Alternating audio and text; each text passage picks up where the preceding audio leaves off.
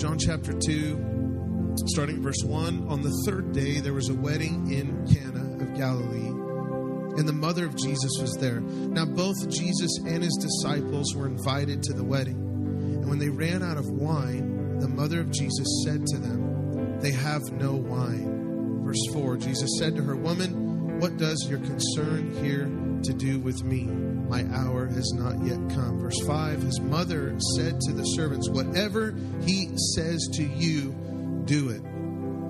Now there were six water pots of stone, according to the manner of purification of the Jews, containing 20 or 30 gallons apiece. Jesus said to them, Fill the water pots with water. And they filled them up to the brim. And he said to them, Draw some out now and take it to the master of the feast. And they took it. When the master of the feast tasted the water that was made wine, he did not know where it came from, but the servants who had drawn the water knew. The master of the feast called the bridegroom, and he said, Every man at the beginning sets out the good wine, and, and the guests get well drunk, then the inferior, but you have kept the good wine until now. Say, good wine. This is the beginning of the signs that Jesus did in Cana of Galilee and manifested his glory. Say that with me. Say, manifested his glory. And his disciples believed in him. Now, would you pray with me again? Father, we thank you for your word this morning. I'm praying right now that as the hearts of those that are in this place are hungry, that they would not leave the same. Lord, you are going to deposit something in them. You're going to breathe life into them. I declare freedom in this atmosphere. And as their hearts are postured, as their hearts are postured as one who's hungry and one who's dependent, Lord, poor in spirit, just dependent on you, Lord, we hunger and we thirst for you. And I'm thanking you right now in advance for the change, the transformation, the wholeness, the healing, the freedom that those in this place will receive because you love them, Father. And Lord, I, I just am longing to see them encounter your love in a deeper way. And so my heart is anticipating, and I'm stirred up. And I pray right now, Father, that their heart would be stirred up also put your hand on the person next to you, just their shoulder, would you? Would you put your hand on the person next to your shoulder? Grab a sister or brother. And just, I want you to pray this right now. Say, Lord, stir them up right now. Just stir an anticipation in their hearts right now. Listen, you can go anywhere. If you're hungry, it doesn't even matter. I mean, most of the time, for the most part, you go to any church. If you're hungry, God's going to give you something. I have something in my heart I'm going to give you, but if you're hungry, you're going to get more. You only get as much as you want. So pray again over the person next to you. Say, Stir them up, Lord. Stir them up, Lord. You only get as much as you want.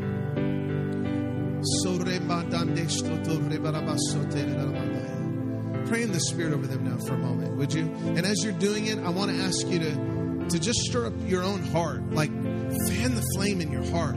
Just let your let your heart just get set ablaze with a hunger, a longing for God. I believe God is going to uh, really bring refreshing. There are some in here that have ministries that, that you've been serving God for years. I believe the Lord is going to give you just a fresh wind in your sails, and He's going to set you on a new course, a new day, a new season, fresh anointing, fresh oil, the times of refreshing those of you that are in here that just need, you feel like, you know what, this week was pretty whacked, and I came in this place feeling extremely discouraged. I'm telling you, you're going to leave encouraged and blessed in Jesus' name. In Jesus' name. I declare it over your sons. I declare identity over your sons and your daughters. In Jesus' name. Jesus' name. God, you think that they're amazing, every one of them. You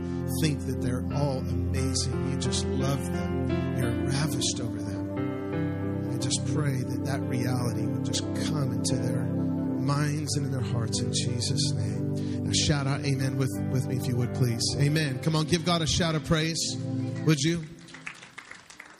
Let's try that one more time. Come on, give God a shout of praise. So, you know, I woke up uh, with some things on my heart. And the first service, we've been doing a series on the Holy Spirit, the Holy Ghost.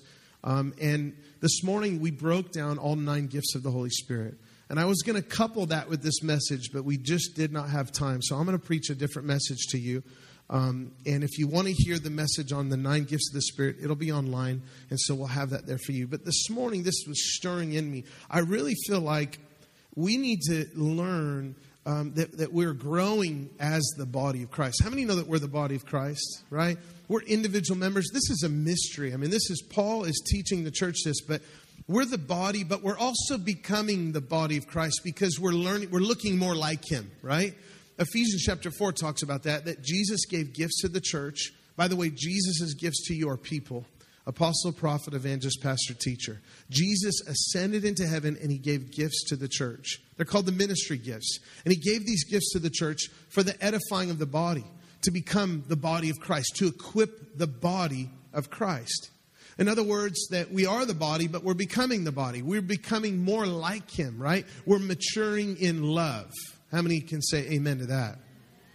But you know that you can't mature in love unless you have some type of resistance when you if you want to strengthen one of your muscles you need to have resistance see love is only an idea if the person that is loving is not willing to hurt or go through pain. If we're not willing to sacrifice or bleed for somebody else then love is only an idea to us. But when love becomes real it's when we're willing to bleed for somebody else.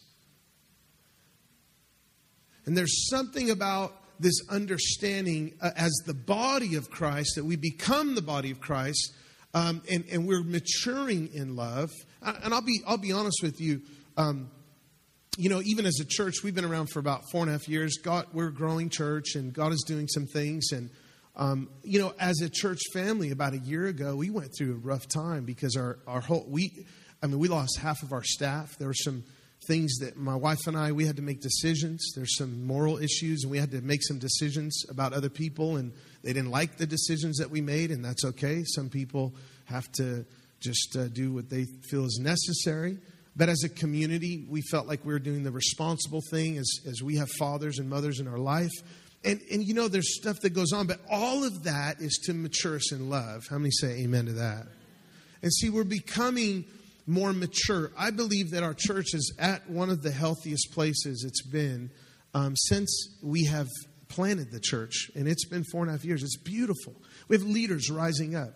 We have Sozo ministries. We have CR. We have uh, you know community groups of so many different types. We have a multi ethnic people that come to worship Jesus. And I absolutely, I'm just so honored and blessed to be pastoring this church. Come on, can we thank God?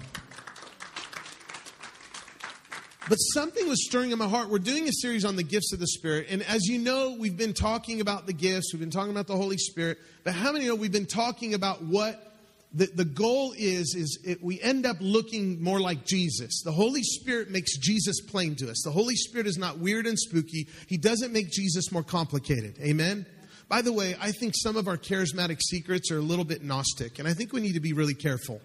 I think we need to understand that the holy spirit makes Jesus plain and he makes him real. Jesus ate with sinners. Jesus ate with prostitutes. Jesus ate with thieves called tax collectors of the time. Jesus loved the broken. Jesus was the one who told the woman caught in adultery, Where are your condemners? Go and sin no more. Like Jesus, the Messiah, who he is, being the perfect image of who God is, was the most relatable person that I can think of in the Bible and we think about the Holy Spirit and we think about the gifts of the Spirit, and it's almost as if sometimes our different cultures have made us unrelatable when really we should be more relatable. Amen? All right. If you agree with me, you can nod, you can shout out amen. If you amen me, I'll preach quicker and you'll get out of here sooner. You can watch the football games. But don't say it unless you really like the preaching. Just, you know, make sure you really, even if you like it just a little, amen. Come on, somebody.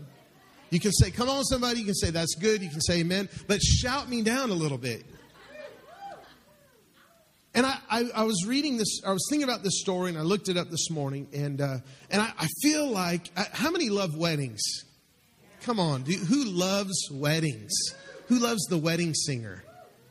I don't know why. I just thought it kind of went with it. Who loves wedding singers, right? Paige is a wedding singer. She sings at weddings. I do wedding song. When we do ceremonies, I love doing a song. I love wedding. I love love. Who loves love? When my wife and I go to wedding, I look at her and I'm like, tears well. I just love you, babe. I, I love weddings and I love love. Look at the person next to you say, I love love. It's okay to love love. Now, I love this story because Jesus is invited. It's probably a family member. We don't really know. The Bible doesn't give that, but there, there's a dilemma. They're, they ran out of wine. Now, that might not sound like a big deal, but that's a big deal. Now, you didn't know this, but culturally, you may not understand here that if they ran out of wine, it actually could have caused division in the two families. Like this was a big deal, and Jesus knew it was a big deal. Mary brought it to the attention of the Lord, and she said, There's no wine left. And, and she didn't even need to ask Jesus. Jesus knew exactly what she wanted her to do. Now, I, I was thinking about this, and I, I love weddings. I love going to weddings. Now, I remember, and I know a lot of you are going to identify with this, that your first time dancing was at a wedding, wasn't it? Wasn't it? Come on, who's with me? It wasn't at a wedding. I, well, it was for me. I was a very timid boy, but when all your relatives are drunk and everyone's out there looking stupid, you say, Well, I might as well try this. And you just go for it, right? So we had a wedding and we had this thing. Like my dad, my dad um, used to do this thing at a wedding. It was class. I mean, some of you guys have certain family members, like, okay, family reunions, the same kind of thing. You have a certain auntie that will get drunk and then they end up fighting. That's something else. But it, at a wedding, you know, you have certain people, they just get, they let loose a little bit, right? You ever, you, ha- you have those situations? I love weddings, and I love this picture because Jesus actually was concerned about this wedding. It was about a celebration of love and a celebration of a bride and a groom. Now, I, I had, uh, I had the privilege of being a part of weddings where my father, who I don't see him here this morning, it wasn't your first service, um, but he might be watching online. So I had the privilege of seeing what we call the handkerchief dance. Now, the handkerchief dance, I mean, it was like the pinnacle of even, I know the first dance, the bride and the groom, it's like, oh, it's so sweet. But the handkerchief dance, so my dad got the handkerchief out, it was on. Everyone joined everyone join the dance floor. I'm, I'm serious. Who's ever seen my dad do the handkerchief dance? Is anyone in here? Right? Isn't it great? I mean, come on, he's an old dude. He's 60 something, but he gets out there and he's like, he gets the handkerchief and he's like, and the music's like, and he does this thing. And he just, people let loose at weddings. Now, listen, in the Hebrew culture, it was a celebration. It wasn't this stoic, like, oh, praise God, yeah, they're getting married. And they, it's, you got to celebrate at weddings, right? I mean, it was a celebration. Now, I'm looking at this story and I, I want to bring out a couple things, but I want to, I want to share my heart with you that I believe that when we go to church, and when we gather, like right now, it's, it's like a, a, wedding celebration. Did you know that? Because the Bible says that we are the temple of the Holy Spirit corporately. So the bridegroom, uh, the groom comes and he meets with his bride. And, and in one sense, how many know we are one with Christ? Can I hear an amen to that right there? In another sense, we're becoming one with him. And then ultimately, we will be one with him at the marriage supper of the Lamb. But what is this, this, this thing in the story about the wine? What is this whole thing about wine? Well, in the culture, obviously, that was an important part of the celebration. And I think Jesus knew how important it was because it, it, historically, there's scholars that say it could have caused a huge division, and it would have actually. How many know that sometimes in-laws um, have a lot more influence on the marriage than you think? Right? Don't don't look at your spouse right now. They're going to think you're talking about your mother-in-law, right, or your father-in-law, or something. I love my mother-in-law. I have the most anointed, prophetic, crazy mother-in-law in the world. It took about five years for her to get saved, but praise God, she's here now. She's with it. Ooh, I'm just playing. so there was something about this wedding that it could have caused a problem in the marriage. Let me tell you something. Jesus had covenant in mind when he turned water into wine. And, and Jesus had family in mind. He had celebration and love in mind. They were celebrating, it was a love feast. It was now, now the Bible even talks about a love feast. Did you know that? That we come to the table of the Lord, and then in the early church they had what's called agape feast. And we're just celebrating God. And we're celebrating his goodness. We're celebrating the covenant in Christ that we have with God. It's beautiful. But what is this thing about wine? And I was I was thinking about this, and I believe that when we come together as people, that we are we are literally celebrating this it's a wedding feast, and we've come to meet with the groom as the bride of Christ.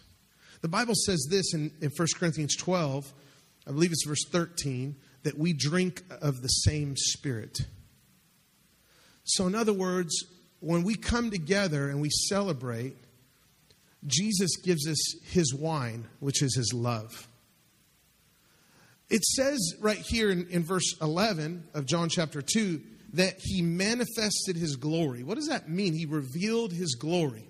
You know, there's other parts that John talked about this, and when it's when Jesus was praying for his church that his church would be one. And then he prayed that, that the church or the people of God would have the same glory that he had with the Father. Now, I want, I want to share something with you. When Moses said, Show me your glory, you know what he was asking? He was, Show me your kabod. Show me your riches, your weighty riches and honor. Let me tell you what the glory of God is. The glory of God is a revelation of his love. When we come together, sometimes we come together and we run out of wine. And sometimes it's because we carry an old wineskin, but that's another message. But I, I want to tell you something that Jesus turns water into wine, and the wine is the love that he has for, for you, his bride, and the wine that he has for you intoxicates you to be yourself intoxicates you to be free, intoxicates you to be uh, to, to be who God made you to be. I believe that this is a picture of the bride of Christ, but it's also a picture of when we come together, we celebrate, we let loose, and, and we also have this understanding that He is continually manifesting His glory to us. I want you to turn your Bible to Ephesians chapter 2. Ephesians chapter 2, real quick. Paul is writing to the church, and this is, this is a very important part of Ephesians because he, he kind of gives a foundation of the purpose of the church. I, I love uh, teaching this because I, I used to have an understanding that, like, the purpose of the church is to win the lost, or the purpose of the church is to preach the gospel, or the purpose of the church, us, what's my primary purpose? My primary purpose is to uh, you know, equip the saints. Like I've got to, I've got to train people in the Word of God. I've got to equip the saints. Like I, I always thought of those things being the most important thing for me to do as a pastor or even as a Christian. Like if I'm just a Christian, my primary purpose, I've got to win the lost. But Paul lays something out a little bit different in light of what I'm sharing with you about drinking of the Spirit of God. How many know that that uh, in in the world, and most of you know what I'm talking about. You got to drink responsibly, right? Hello. When you used to party down and get drunk, don't look at me like you never touched. Come on, some of you guys. Well, yeah, you look at the wed. I've seen some of you at weddings. Okay, but you got to drink responsibly. Well, you know, in in the coming together of, of our hearts, we have to steward the, the wine of God's presence. We have to steward what He's pouring out. He's pouring out new wine. It's precious, it's valuable. And he's also revealing His heart and His love to us. And sometimes it's so that we can learn to be family. Because when Jesus did this, He had family and covenant in mind. It was a celebration of love, it was a love feast. And he turned water into wine, not just because he wanted to do a miracle and look cool, but because he actually cared about the wedding party. It's a little bit different picture, but I want you to read this verse with me in Ephesians chapter 2. Are you with me? Verse 20, actually, verse 19. Now, therefore, you're no longer strangers and foreigners, but fellow citizens with the saints and members of the household of God. He's talking about the church. You're, you're members of the household of God. Now, in the Old Testament, God told David, he made a covenant with David. How many know that God made a covenant with David? There was the old covenant, but then he made a covenant with David because David was a worshiper. It was a grace covenant, it was a grant covenant. It wasn't like the same covenant that he had with Moses with the people of God, it was different. It, that's why some of the rules didn't apply, and all the people were welcome in the presence of God, all the Levites in the holy place. You know, when he made the tabernacle, he set up the tabernacle for 33 years, which, by the way, was the same amount of time Jesus tabernacled among us, and we beheld his glory, the glory of the only begotten of the Father, according to 1 John 1 14. I'm sorry, John 1 14. But David was, was, had a covenant with God, and God said this I'm going to build a house and I'm going to advance a kingdom. That's what he's doing with this church. We, as the people of God, he's building a house. Say, I'm the house of God. We're the family, the family of God. We are the household of God.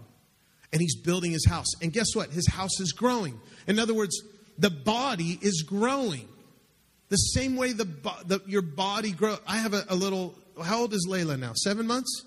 She's seven months old and she's grown some. And how many know kids grow? I, like I woke up the other day and I had a 13 year old, and it increased my prayer life.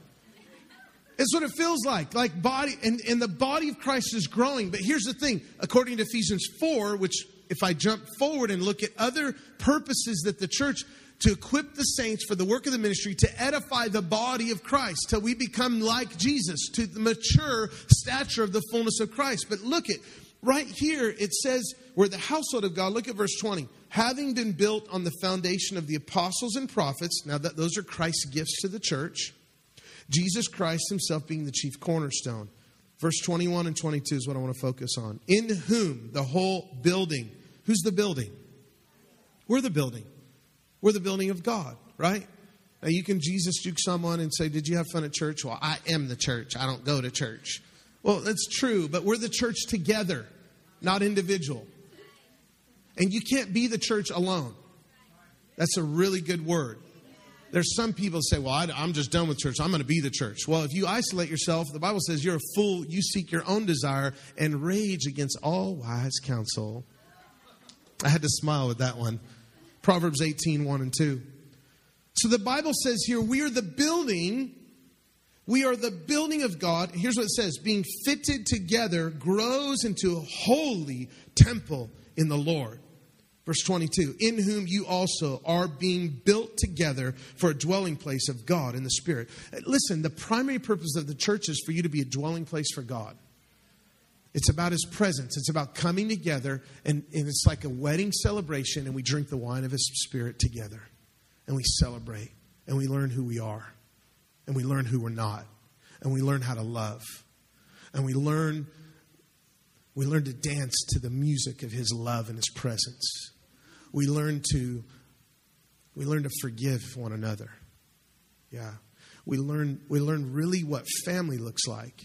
We learn what covenant really is. When we drink the wine of his spirit, it says that we drink of one spirit. 1 Corinthians 12, 13. And in the context, Paul's saying that we're one body, whether we're Jews or Gentiles. How many know that heaven is full of every people group? Say amen to that.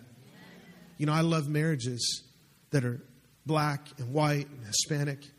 And usually they make the most beautiful babies, and God does it on purpose just to kill prejudiced devils. Mixed babies are beautiful. Moses had a beautiful black woman for a wife. Because in Christ, there's neither Jew nor Greek, nor male nor free, female, nor bond nor free. Come on, somebody. We are all one in Him. This is the understanding that I see this wedding feast. Now, Jesus even gives us an invitation, a, a story of an invitation. And the invitation to this wedding celebration went out to everybody. Everyone's welcome. I love Hispanic community. I love the black community. I love the Asian community. Come on. I love different people groups coming together and worshiping and saying, Jesus, you're Lord of all. And I bet, I bet you that's what draws the Spirit of God more than anything. It, just like in the days of Azusa Street, the walls of racism came down and they gathered. It was unheard of a hundred years ago. But blacks, whites, Hispanics, all people group gathered together to worship Jesus. So now this is a mark of being the household of God. Now, a mark of a spirit filled church is one that is unified, not divided. Now, Paul lays this out in 1 Corinthians. And he says, Listen, there's divisions among you, but I want you to drink responsibly. I'm paraphrasing. When you come together and take the Lord's Supper, you need to discern the body. And you need to understand that, that Christ was broken for you, and you do it in remembrance of Him. And, and he goes through it, and he talks about the division of the body. Then he talks about the gifts of the Spirit. He says, Don't forget that you're all members of one body, and even the parts that don't seem significant, you need to give more honor to. This is the mark of a spirit filled community. It's a mark of love and acceptance and forgiveness. A spirit filled church should never make people feel like they're inferior because they don't operate the same way that we do. I don't ever, listen, I'm all about the gifts of the Spirit. You got to understand, you know me. Most of you know me well, right? My wife knows me well. We'll be driving down the street and I'm praying in the Holy Spirit. I mean, I love the gifts. I love every gift. I'm like Paul. He says, I thank God I speak in tongues more than all y'all, right? I'm paraphrasing. That's what Paul said. I, I want to outdo Paul. When I get to heaven, I want them to have a little thermometer, and I'm going to say, Zach Wexler prayed in tongues more than the Apostle Paul. I love the gifts of the Spirit, but I never want to, to miss understand the purpose is to profit everybody, to see everyone be significant. Paul uh, escalates the whole meaning and he says, Listen, I'm going to show you an excellent way. Then he reads 1 Corinthians 13 and he says, Without love, it's nothing. See, the wine that Jesus gives us, the wine of his spirit, we come together and we celebrate this oneness that we have with Christ, this oneness we have with one another, we're one body, individual members. It's, it's a revelation of his love. And sometimes we come together and there's no wine, and He wants us to get thirsty for it. Can I hear an amen to that? But when we get thirsty for it, we have to guard our hearts. We have to leave unforgiveness aside. We have to love each other. We have to forgive our betrayers. You know, like there's things that have happened in my life over the last 10 years, over the last few years, that have really wounded my heart and I've learned to love. And actually learned that that's just a part of love. Like without it, love isn't even real. You can't have pain absent from real love. It's not possible. That's why Jesus was willing to bleed because he so loved the world. He gave his son. There are things that, there's times Chris is uh, today ministering healing, and he's just releasing healing over people. And I lifted my hands and I said, God, heal my heart. I said, God, I'm drinking the wine of your spirit, and I need a greater revelation of your love. I, I need you to heal my heart. Because I want to love like you love. I want to I want to forgive like you forgive. I want to I want to be the body of Christ. I want to be, if I'm just a toe, I'm significant. If I'm just an eyeball, a hand, whatever, I'm a part of your body. I'm a part of who you are, and I want to mature in love. I want to drink the wine of your spirit. I want to learn what family is. I want to learn what community is. I've learned that even the need for community, sometimes there's a very thin line between codependency and community. And I don't want to learn codependency, I want to learn community. I want to learn that I'm satisfied with His love, but I do need people. Like there's a healthy interdependence, right? But there's a, sometimes a fine line between that and codependency. So I want to learn family. I want to learn love. I, I want to learn uh, what we have. But I, as I'm drinking the wine of His Spirit, I'm worshiping, and Chris is re- releasing healing. Just about 40 minutes ago, I'm saying, God, would you heal my heart? I don't want any scar to fester up again. I don't want to become bitter because you're maturing me in love. I'm learning that this wine that I'm drinking is important. This part of this celebration, we need the presence of God in our gatherings because it's what molds us together. Come on, somebody. It's what makes us one. It's what continues to tear down the walls that we choose to put up between each other. The Bible says that neither death, nor life, nor angels, nor principalities, nor powers, nor height, nor depth, nor any created thing, you're not feeling me this morning, can separate us from the love of God which is in Christ Jesus. But why do we let the stupidest junk separate us from God's love and from our love from one another? In our marriages, in our family. Well, she didn't say hi to me today. I'm offended. It's exactly what you look like when you do that, too. But when I learn that when I come together, I'm celebrating that I'm one with Jesus, and the Holy Spirit makes him plain. The Holy Spirit reveals his glory, which is a revelation of his love. And when I know that, it's easy for me to love. I, I can't have a good marriage without being in the presence of God with my bride. I, it does not work. It will never work.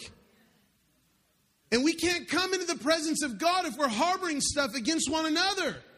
It's an injustice for the whole reason that we get a drink of His love. Because it happened when we came to a mercy seat where there is no sin, where Jesus dealt with it once and for all. And even those that nailed Him through excruciating pain, He said, Forgive them, Father, because that's the fountain that flows from His very veins forgiveness and willingness to sacrifice, willingness to go through pain for somebody else. Come on, somebody. That's the fountain I want to drink from. I don't want to drink from any other fountain. Do we realize that the, the most gifted churches, the, the, the churches that function in the gifts are not ones that are elite or exclusive, but they're ones that are willing to lay their life down for somebody else. This is what I believe is behind Paul's narrative in 1 Corinthians chapter 11, 12, 13, and 14. And the pinnacle of the whole thing is it's about love. God, teach me to love. And I know that I'm going to go through pain, I'm going to go through hurts, but I got to keep my heart open and I've got to get thirsty for your wine. I've got to get thirsty. Sometimes I come and I just drink water, and I, and I love water, and we need water, amen? But in a wedding celebration, it is not fitting it can we need the wine of his love the richness that in song of solomon says your love is better than wine. There's something about the richness of god's love and his presence that changes our hearts where it's easy to release and walls come down. The hearts of the fathers turning to the sons and sons to the fathers and daughters to the mothers. When we see restoration of families and marriages and a body and churches and ministries come on where the body of Christ becomes one. That is what Jesus' heart beats for. And it starts with us learning to drink from that fountain. John 7:37, the great day of the feast. He said, if you're thirsty, John chapter 7 verses 37 and 38, if you're thirsty, are you thirsty this morning? You have people you need to forgive? I do. Forgiveness is a lifestyle. Forgiveness exudes out of who God is constantly. God is love. Jesus shed every drop of his blood. Every drop. Are you thirsty? Jesus said, If you're thirsty, come to me and drink. That's the fountain I want to drink from. Then he said, Out of your heart will flow rivers of living water. It's the same picture of the river in Ezekiel that flows from the temple, the river in Revelation. Everything, the river, everything that touches the river is healed and restored. I want to be a river of God. We want to start seeing more people raised from the dead. Just become love. I want to start seeing people healed and blind eyes opened. Just become love. Just become Him. Become the body, mature in love, grow. And when, when you're betrayed and when you're hurt, because you will be, and if you haven't yet, get ready and just guard your heart from offense, but keep it open to people. And love recklessly. But when you're betrayed, just say, All right, God, you're teaching me to love. That's how we grow. That's how we mature. Amen. Are you thirsty this morning? And just release everything in your heart towards people that have hurt you. Close your eyes. Could be your spouse. Could be your father, mother. Could be one of your children, your sister, your brother. Just let it go. Sister in Christ, let it go. That they said this about me. They did this. They just don't know who they are. Don't hold it against them. God doesn't. Forgiveness at the cross. Don't retain sin. God doesn't. His mercy seat, there's no sin on the mercy seat. Let your heart become like the mercy seat. Let it go. So much freedom. Let it go. Just like exhaling. You cannot take in the fresh breath that God wants to give you unless you exhale. It's hard to walk in forgiveness if you don't understand the forgiveness that you have. Just let it all go. We let it go. God, we let it go. God, we let it go. And we come and we drink responsibly the wine of your spirit. You're uniting us as a body, maturing us in love. We're becoming more like you. We're growing. We are, we are the body and we're becoming a mature body. And Lord, your wine intoxicates us where we uh, walls come down and, and we learn who we really are and we let loose a little bit. It becomes easier to love and easier to forgive and easier to open our hearts to people. It's like sitting at a dinner table. Walls come down, defenses come down, and we open our hearts right now. 100% we open. God, I pray for ministries all over this valley. The walls would come down and apostles would their hearts would be open and they'd honor one another. They'd esteem. Something so powerful in this story in john chapter 2 it says that they honored the master. The servants honored the master.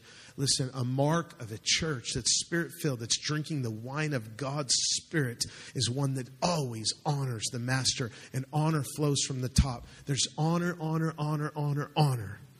Honoring churches honoring ministries honoring other leaders. Come on somebody. Congregation honoring their leaders leaders honoring one another. Teach us honor. Because it's in a revelation of your glory we learn your love. It's that value, that weight. The Hebrew word, kabod, the weight, riches of God. I learn value. I learn my own value, and I learn my brothers and sisters' value. So, Lord, we receive right now. Would you just drink in his presence? Just drink it in right now. Thank you, Lord. That song that you closed with on the CD last service, that'd be great right now. Just put something on. I'm going to dismiss you. And I want you to, I want to do this right now. I want to give you an opportunity as we come to the table of the Lord. This is it. This is the culmination of this message. That as you walk up here, you have a number of steps to lay down. All your forget unforgiveness. Even like sometimes you, you don't forgive yourself. Lay it down. God loves you.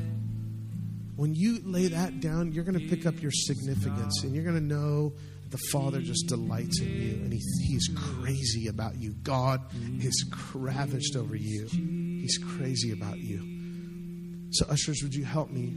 And we're going to come to the table of the Lord. I'm going to have you.